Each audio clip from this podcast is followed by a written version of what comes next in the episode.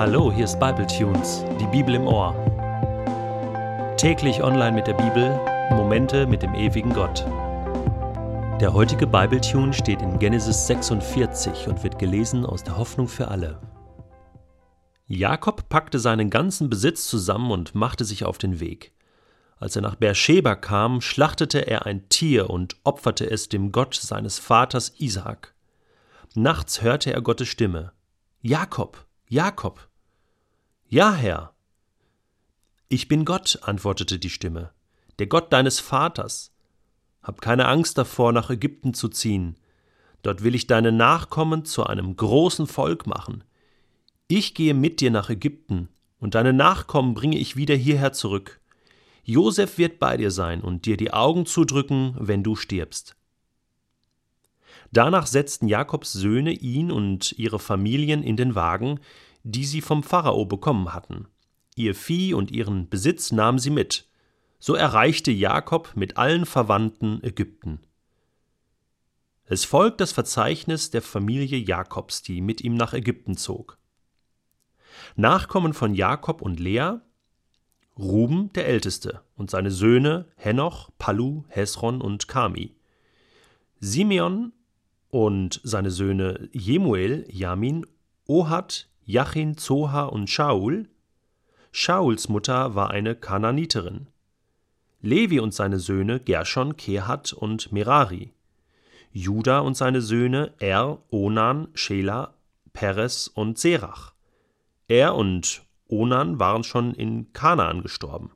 Peres hatte zwei Söhne, Hesron und Hamul. Issachar und seine Söhne Tola, Puva, Jajub und Shimron.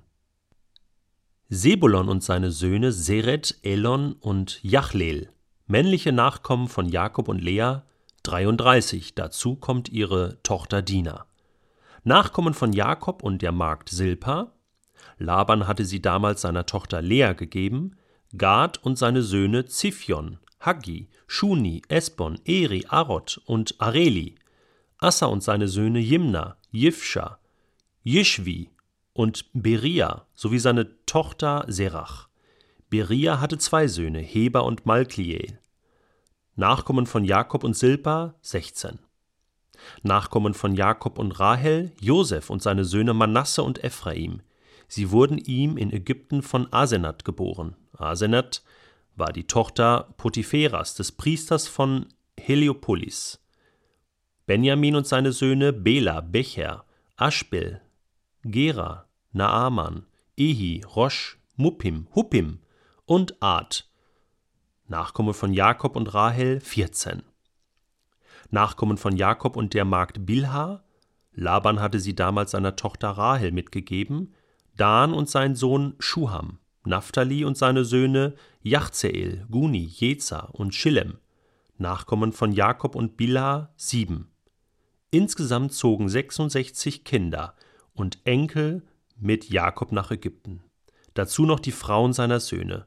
Zählt man Jakob, Josef und dessen zwei Söhne hinzu, die ihm in Ägypten geboren wurden, so kamen 70 männliche Familienangehörige nach Ägypten. Jakob schickte Judah voraus. Er sollte Josef ausrichten, dass sie nach Goshem ziehen würden. Josef ließ sofort seinen Wagen anspannen und fuhr ihnen entgegen. Er fiel seinem Vater um den Hals und weinte lange. Jakob sagte: Jetzt bin ich bereit zu sterben. Ich habe dich gesehen und weiß, dass du lebst. Josef wandte sich an die ganze Familie. Ich gehe zum Pharao und erzähle ihm, dass ihr von Kanaan hierher gekommen seid. Ich sage ihm, diese Männer sind Viehhirten, sie haben ihre Rinder, Schafe und Ziegen sowie ihren ganzen Besitz mitgebracht. Wenn der Pharao euch nach eurem Beruf fragt, dann antwortet, schon seit vielen Generationen sind wir Viehhirten. Wenn ihr ihm das sagt, wird er euch hier in Goshen wohnen lassen. Die Ägypter wollten nämlich mit Viehhirten nichts zu tun haben, weil dieser Beruf bei ihnen verachtet war. Nun kommt es also doch noch zum Wiedersehen zwischen Jakob und seinem Sohn Josef. Wer hätte das gedacht? Und ich muss schon sagen, es grenzt an ein Wunder. Nein, es ist ein Wunder.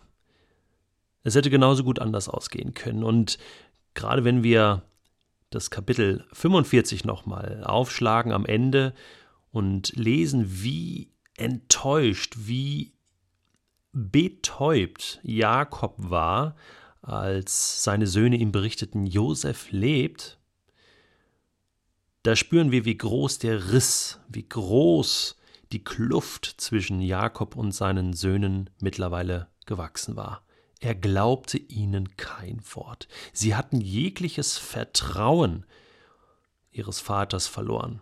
Und zu Recht. Jahrelang hatten sie ihn an der Nase herumgeführt. Und nun erzählten sie ihm die Wahrheit, und er glaubte sie ihnen nicht. Er war wie betäubt. Wenn man jahrelang von seinen engsten Familienangehörigen so dermaßen belogen und betrogen wird, dann kann das dazu führen, dass man innerlich wie abstirbt. Und das war bei Jakob der Fall. Das ist sehr, sehr krass. Erst als er die ägyptischen Wagen sieht, heißt es, da kam wieder Leben in ihm. Da fing er an, wieder zu leben, zu glauben, zu hoffen, dass er seinen tot geglaubten Sohn doch nochmal wiedersehen kann. Und dann packt es ihn, dann packte er seine sieben Sachen zusammen und sie machten sich als komplette Familie auf den Weg nach Ägypten. Und das ist jetzt eine interessante geschichtliche Kehrtwendung, denn nach drei Generationen, Abraham, Isaac und Jakob, ziehen sie nun wieder aus dem Land Kanaan, aus dem verheißenen Land wieder aus. Das ist jetzt hier keine Flucht, sondern Gott hat diese Maßnahme eingeleitet. Durch Josef. Josef hatte das ja schon begriffen. Das ist von Gott, damit wir nicht verhungern als Großfamilie, als Volk Gottes, als Volk Israel.